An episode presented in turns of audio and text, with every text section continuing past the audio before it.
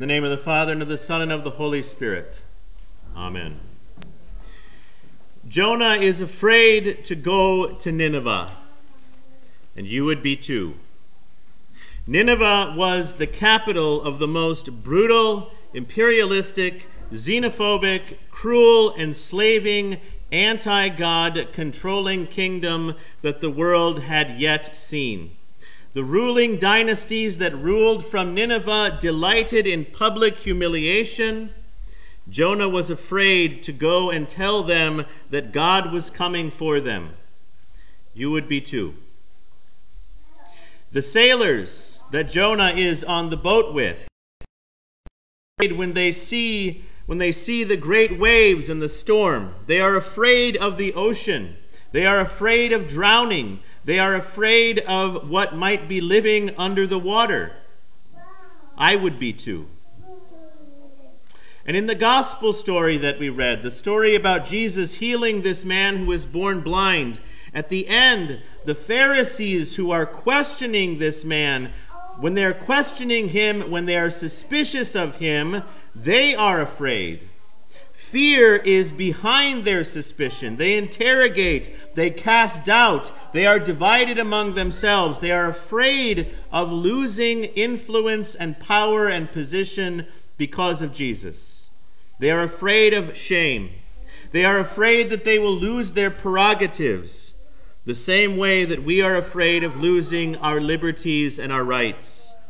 Jesus is a threat to the lifestyle they, rejo- they enjoy and the respect that they receive.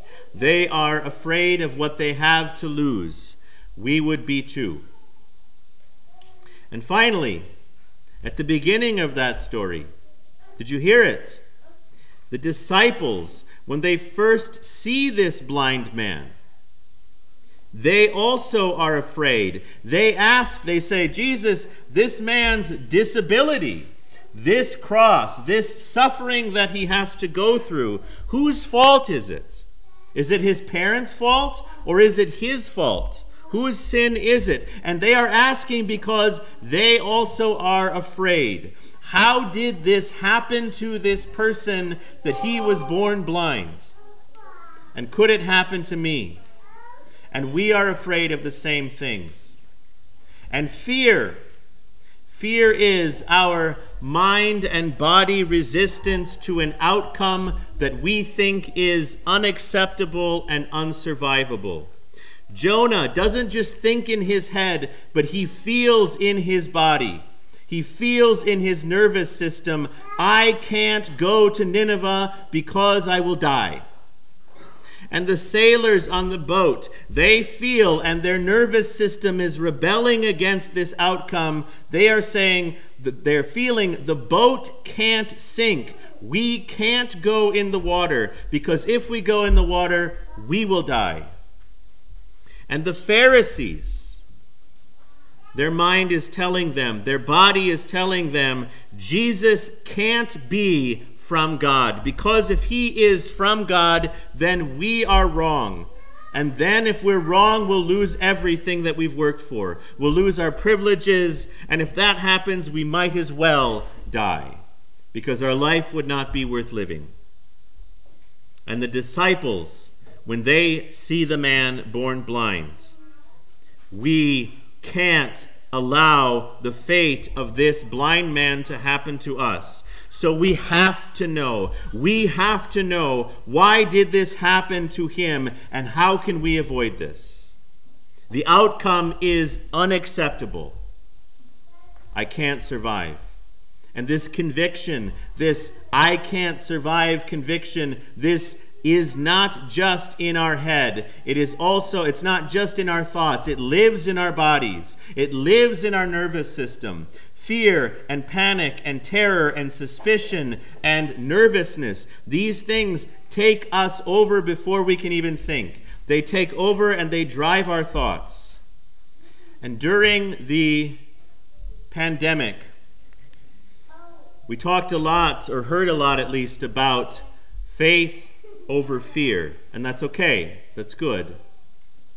But keep this in mind overcoming fear with faith is not a matter, it's not about believing that God won't let the unacceptable thing happen to me. It's not faith over fear, is not saying God won't let me get sick or God won't let me go blind, or God won't let me lose the respect of my family, or drown, or die. Rather, it is this overcoming fear through faith is a matter of accepting that the unacceptable could happen. But by faith, I have confidence that even when it does happen, I will survive and I will be fine because of what Jesus has done. And by survive, I mean heaven. And by survive, I mean the resurrection of the dead and the life of the world to come. Faith over fear means even when I don't survive, I survive. Even if I don't live, I live because of him. Jonah realizes on the boat that he is in God's hands. He has to accept he's not avoiding death, he's not avoiding discomfort by avoiding God. So throw me in the ocean. If I don't drown, thank God. If I do drown, or if a monster eats me, even if I die, I will survive. And he prays in the darkness. He says, I went down to the land whose bars closed upon me forever. About the underworld. And he says, Yet you brought me up, up my life from the pit. Salvation, even salvation over death itself, belongs to the Lord. And the blind man who is healed, we can see in the story you can see in that last paragraph of the story, you can, you can almost feel his confidence growing. He has experienced the healing of Jesus. He has come to know Jesus as the one who brings the mercy of God to a fallen and broken and dark world. So his courage starts to grow and he starts to talk back a little bit and stand up for himself. He can stand up for himself now because he has a rock to stand on the promise of immortality through Jesus. And that's working its way into his nervous system so he can actually stand up when they question him and answer their questions and speak for himself with less anxiety.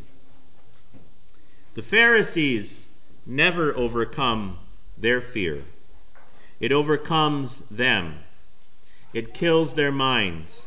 Their fear leads to their rage, and their rage leads to suffering, to the suffering and death of our Lord Jesus Christ, who came to die and rise so that we might have a solid rock and a source of confidence. He has delivered us from the domain of darkness and transferred us to the kingdom of His beloved Son, in whom we have redemption, the forgiveness of our sins.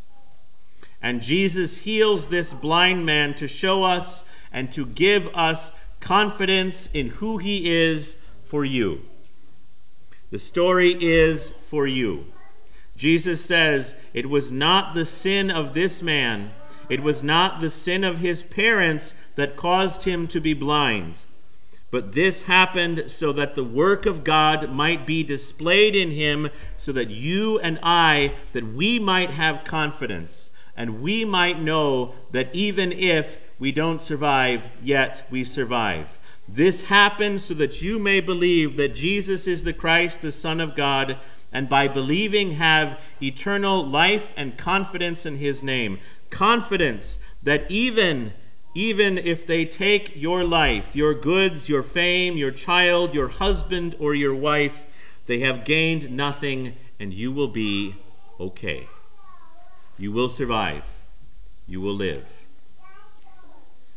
The overcoming of fear in our lives, like the overcoming of shame, like we talked about last week.